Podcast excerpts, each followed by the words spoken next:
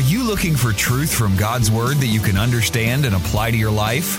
You'll find it today on Make It Clear with Dr. Stan Ponz. Listen now as Stan makes it clear.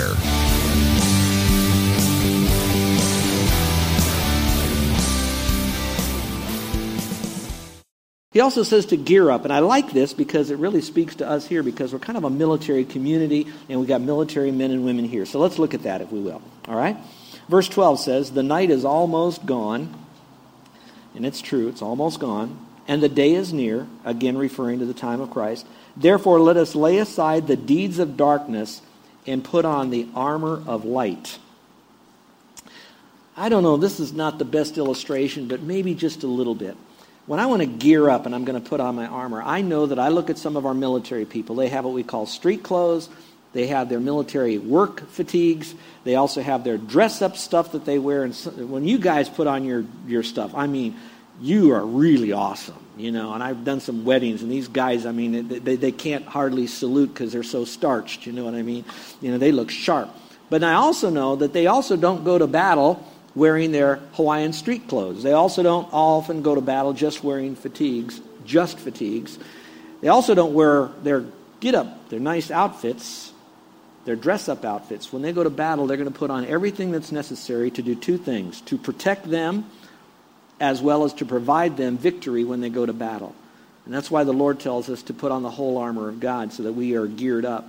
And again, let me remind you that we are in a battle we talk a lot about worship, and I, I think our church does an awesome job. Our worship team works hard to be able to lead us in worship, and they pray through and think through and practice through these songs for us, and, and they bring me to another level, and I praise the Lord for all of them and, and all of that. Yet at the same time, we can be so much in this emotional, euphoric state of worship that we can forget that we are in a warfare, that the enemy is trying to either do the following things close our mouths for standing up and speaking up for Christ. Or number two, muddy our message so bad so that it's either incorrect or so muddy that when we do speak up, it's wrong stuff and it really blows back against us. Or number three, to wreck our lives. And so to keep Satan, I need to put on my armor. I need to be geared up because now I'm waking up. I'm now alive. I'm now in daytime. And every day is a day that something can come against me. I don't want what happens to close my mouth, muddy my message, or wreck my life. And maybe you could look at your life as, as I do. Am I giving the gospel as clearly this time as I did it the last time? And when I give this, am I speaking truth? But am I also dipping my arrows in honey before I shoot them? So I'm doing it with a lot of love. So when I share the message, hopefully and prayerfully, it's reaching its mark and it's being received as best as possible from a human perspective. And then I want my life not to then shut down everything that I said. All right? How can I tell people that Jesus satisfies when I have a cigarette in one hand and a bottle of beer in the other hand? Now, I'm not, you know, speaking against your freedoms in Christ, but I'm just saying make sure that who we are from the inside out and what we do project what we do and what we say so we don't have duplicity and hypocrisy going on. So we want to be geared up in our life, and that's so important for us. So I asked myself, how, how do I gear up? For me, this works. Um, very practical, but it seems to stimulate me. The first thing I have to do, uh, and the passage really talks about it, you know, I, I love this. Therefore, lay aside the deeds. So I want to get rid of stuff in my life that seems to be piling up in my life that I've allowed to come into my life underneath the umbrella of what I used to call liberty. And now as I come, I, I, realize I have that liberty, but with that liberty, I also have the liberty not to do these things if it's going to affect other people.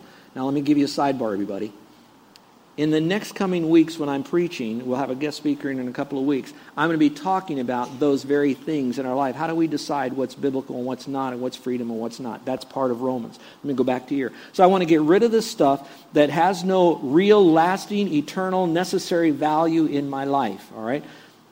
That doesn't mean that I don't have a life to go to the beach and I can't sometimes uh, go play ball with somebody, etc. That, that, that's all right. I don't mean you have to stay in a church on the on a pew all 24 hours a day, but it's to let you know I don't want to have things in my life that's going to hinder my growth and someone else's spiritual growth as well. The second thing I want to do, I want to get rid of that. Then I want to get on my knees.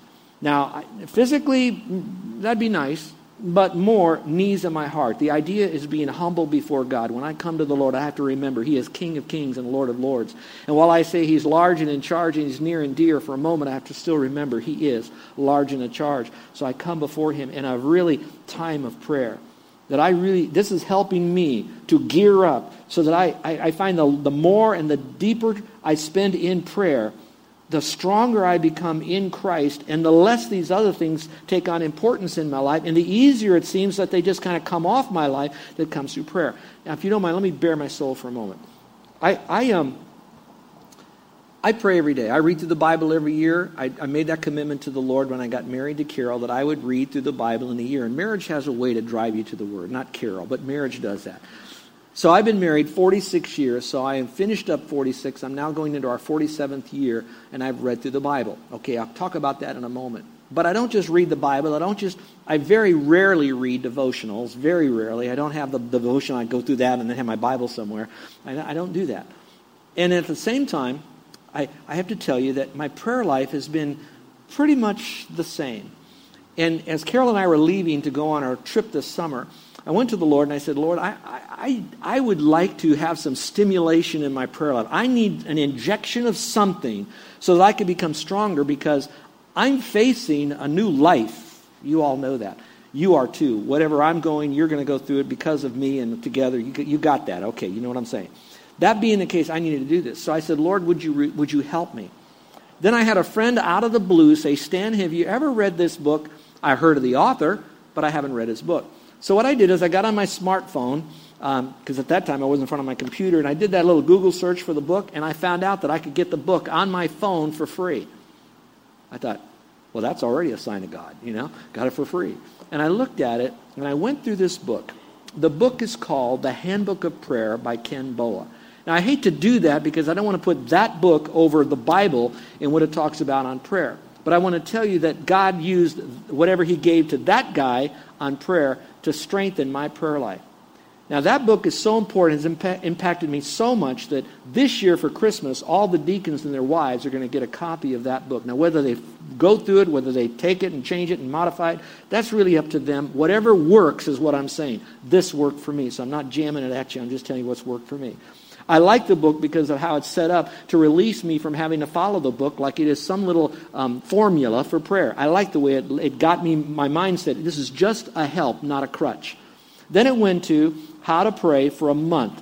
And they went through eight different stages of prayer. And what I especially liked about it, it says this is the first one, which would be adoration. Then it gave a voluminous amount of verses on adoration, already instructing my mind to make sure my mind on prayer is to be prayer of adoring the Lord. And I had scripture now to support this. So I'm really praying these adoring the Lord verses back to God. At the end of that, it said, now create your own time of praying of your adoration to the Lord. And then it went through all of these. And it did that for three months. Then it gave another set for one month. Then it did it for seven days. And of course, it, was, it kept getting longer and longer. Now, you might say, well, Stan, um, um, I don't have time for that. Can I tell you something real, real simple? I don't have time for it either.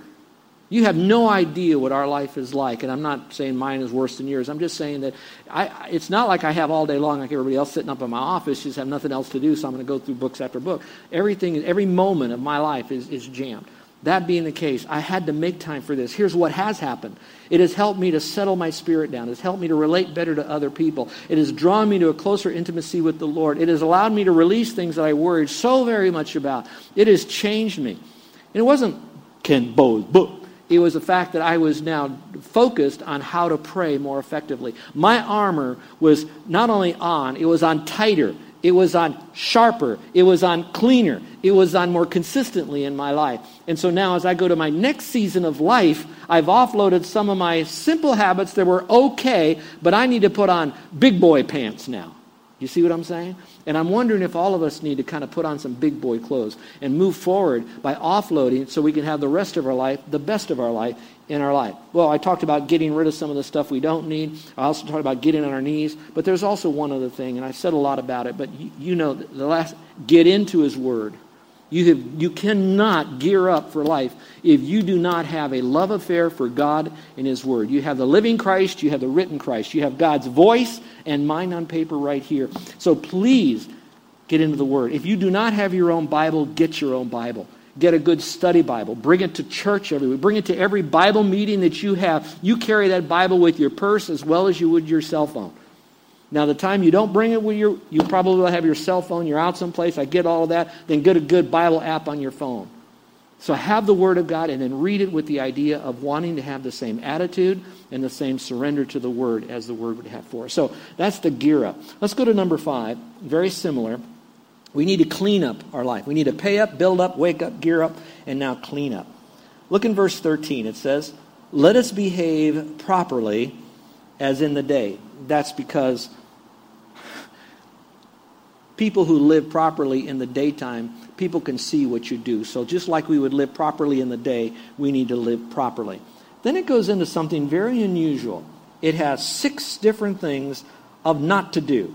And I looked at these six, and the way it's laid out in the original language and in many good Bible translations, it looks like it's in couplets of three. There's three couplets, all right? That means there's two and there's three.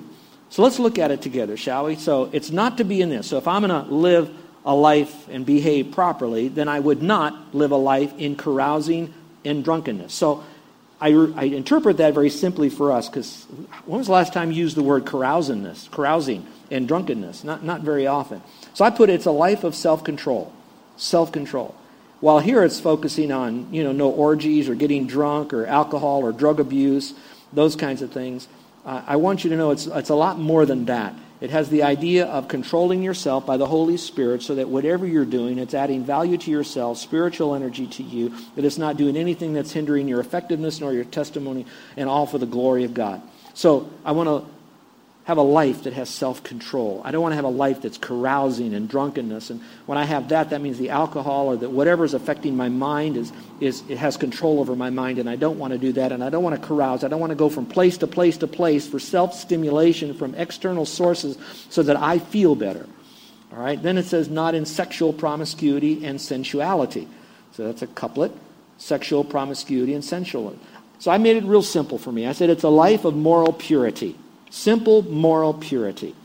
It's not a life of debauchery. It's not a life that I want to not only live a life of sinfulness, but I want to parade that life. I want to uh, go on uh, crusades about all of this stuff. I want everybody else to have a life of debauchery. I don't want to elevate debauchery in that kind of life. I want to have a life of moral purity.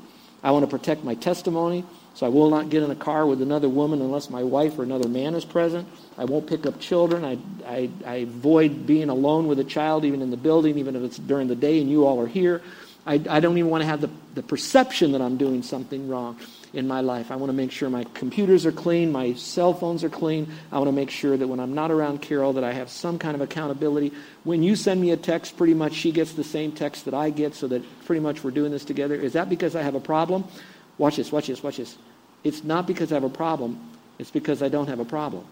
You know what I mean by that? By doing that, I don't have a problem. Otherwise, that's the issue. So I don't have a problem because I could have a problem, and I don't want to have a problem. When you're real young, 20 something, in most cases, you, you can do something in, in a ministry, and you, in most cases, and you can get past it because you've had a long time to grow past that so that people can observe you, that you have really overcome that. You put yourself under accountability and all of that. Not all cases, but in most cases, that's the case. But if I had a moral failure, I'd never be able to get past it in my age the way I am now. Oh, you'd forgive me and all that, but you wouldn't trust me. I can't afford to do that. And if I fell morally, can you imagine what kind of instability would be thrust upon this church? You'd be scrambling of how do you do this? How do I take care of Stan? You'd be dealing with the argument, can he be restored? Can you do this? You don't know what to do. Who, what, what happens? Then Dennis takes over, and then he's got to give up some stuff so he can then fill the pulpit. We're trying to find somebody else, and I don't like this. And now they got factions. The church then really crumbles. The lighthouse is now dim. The effectiveness is now gone, and our missionaries are suffering because the finances, all because one man decided to get a little tingle. And it's not just me, it's all of us in this room.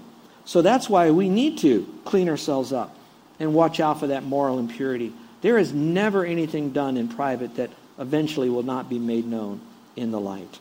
And there's also a third one, and it says here in the passage, so, so touching in this passage, when it talks about how important we ought to be and how we ought to live. It says, not in strife and jealousy. And so I put the words down here.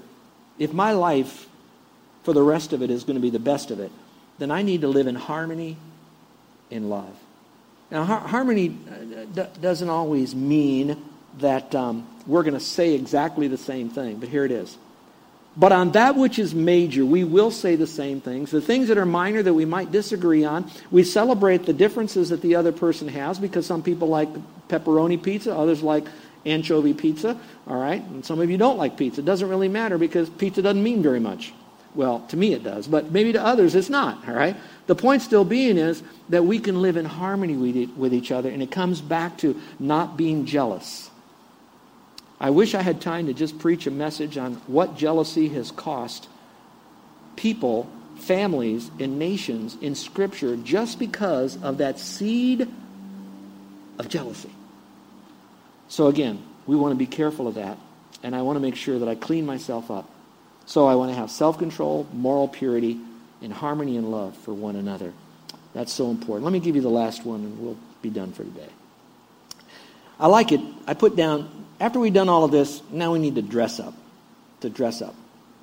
Here it says, But put on the Lord Jesus Christ and make no provision for the flesh in regard to its lust. I tell you, my wife is beautiful all the time. But you men will say the same thing about your wife, all right? Those of you who are married. You'll say that beautiful. But wouldn't you say that when she gets really dolled up, you, that's a word you don't hear very often, do you? When they really get dolled up. I, I don't want to describe what that might be, but, you know, really dolled up. They really look beautiful. I like when my wife gets that opportunity. Here in Hawaii, unfortunately, we don't have very many opportunities to get all dolled up, do we? You know, for us, so that you guests that are here, we are dressed up when we tuck in our shirts, okay? when we want to be casual, we take them off, you know? All right. So I'm dolled up. All right, so anyway, back to this. To make no provision for the flesh means basically this. Carol is now dolled up. She's, you know, I was going to say fit to kill, but we don't use that phrase anymore either. All right, she's all dolled up. And so now what I do is she's at the house, and I'm going to treat her to some really wonderful, swanky, Waikiki, high dollar restaurant or something. But I don't want to drive. She's so special, she deserves a limousine. But because I'm frugal with my money, I find the very best way to get her to the airport with the least amount of expense. And I call up my friend Billy Bob. So Billy Bob comes over and he takes us. Now, the problem with Billy Bob is that Billy Bob is going to take us not in a limousine, he's going to take us in a truck. Well, not really a truck, it's a garbage truck. And it's not just any garbage truck, it's one that he still has the garbage in the back. But it's not just a garbage truck with garbage in the back, it's a garbage truck that has no passenger seats. So now I take Carol to this great thing in a garbage truck in the back, sitting amongst all the crud. And the good news is, Carol would never get in the truck anyway. But the bottom line is this when we put on the Lord Jesus Christ, when we trust Christ as Savior, we are clothed, in a sense, with His positional righteousness. And then we need to live as righteously as we possibly can by allowing His righteousness to come out. And so, day by day, moment by moment, every time I begin to alertly now face my life, I'm putting on Christ again and again and again like a beautiful garment of love, joy, peace, all of that. Now, with all of that, I don't want to make provision for the flesh. So, in other words, I don't want to get all dressed up here and then make provision to live in the world of garbage. And so maybe that goes back again to the hypocrisy. We do all the good stuff. We kind of go through our devotions, have our quiet time, go to church, maybe serve in the church, do something like that, which is all great. We're putting on Christ, as much as we can. But then when we have Miller time or our time, we make provision for the flesh. And all that does is make things worse. And here's what I found out. If I have a white glove and I have a bucket of mud here, and I take that white glove and I shove it into that bucket of mud and I pull it back out again, that doesn't make that bucket of mud like a white glove. But it does make my white glove like a bucket of mud. And so as you face the rest of your life and you want to have it to be the best of your life, let's remember what the Apostle Paul told those brothers and sisters of ours two millenniums ago how to have that kind of a life to a church that was drifting into spiritual lethargy and reminding that you do it not for yourself necessarily. You do it because Jesus Christ is coming again. And so maybe for us it is to pay up, to work harder to get out of debt and stay out of debt. And remember that we'll never be able to pay the debt of love to one another, so we're going to keep on loving and loving and loving and loving and loving and loving, even though we know we'll never pay it up. And we're going to build them up. We're going to wake up. We're going to gear up. We're going to clean up. And we're going to dress up for him so we can have the rest of our life as the best of our life. Let's pray, shall we? With every head bowed and every eye closed. I really love you all, and I just want you to know, though, that all of the things that I shared today was specifically taught to those who know Christ as Savior. Why? Because Paul did not write this to unbelievers, non Christians. He wrote this to Christians. He knew that non Christians would mostly not understand this, and secondly, would definitely not have the power to do this. And so that leaves it up to me now to do what Paul said earlier in the book of Romans, and that is you need to call upon the name of the Lord to be your Savior. If this is something that you sense is a very wise thing to do, you would be very smart. You'd be very smart to say, you know what, these are six things to make the rest of my life the best of my life. But now, if you want to add wisdom on top of that wisdom, then admit to Him, Lord, I can't do this. I am a sinner. I failed in a lot of different areas. And so you start with this full forgiveness of sin. And so you come to Him and humble yourself before the Lord and just simply say, Lord, no good deed I do myself will ever get the forgiveness of sin. And so, Lord, I come to you just as I am, and I'm trusting in you for, for, for all of forgiveness. And Jesus then, with a very warm smile, looks upon you, and he says, He that believes on me has everlasting life. And you have it right now, and you're forgiven. So now you have him in you and with you for the rest of your life, making it the best of your life. And even then, you get the very best of the best when you meet Jesus in heaven. So until then, until he comes, until your salvation is full and completed, first, trust Christ as your Savior. Just simply say, Lord, I'm a sinner, but the best I know how, I'm trusting you to forgive me of all my sin. And he says, You have eternal life right then. You're in his family. And now go to him for all the strength and the power and even a greater understanding than what you've gotten today on how to make the rest of your life the best of your life. And as a little side note, I've given you six principles, but I don't want you to think these are the only six. Do these six and bingo, it's all done. This is just six I extrapolated from a portion of Scripture. And if these six excite you, can you imagine what the rest of Scripture can do if you just get into it? Oh, I'm just so excited for you and what you can gain. So as we uh, come to this time of prayer, Maybe you would like to pray this prayer, and I'm going to give you a suggested prayer, but it's not my words, it's the Spirit. And you take it to the Lord right now, if you're a believer in Christ now. Would you like to say to Him, Lord, I want the rest of my life to be the best of my life, whether I have five days, five weeks, or 50 more years? Lord, help me not to get overextended in debt so that all I'm consumed with is the thought of having to pay bills. Sometimes, Lord, I can get so locked into debt that I know I won't be able to be used as effectively as I know you want to use me. I want to get out of those obligations. So, Lord, teach me to love everybody, even those who are different from me.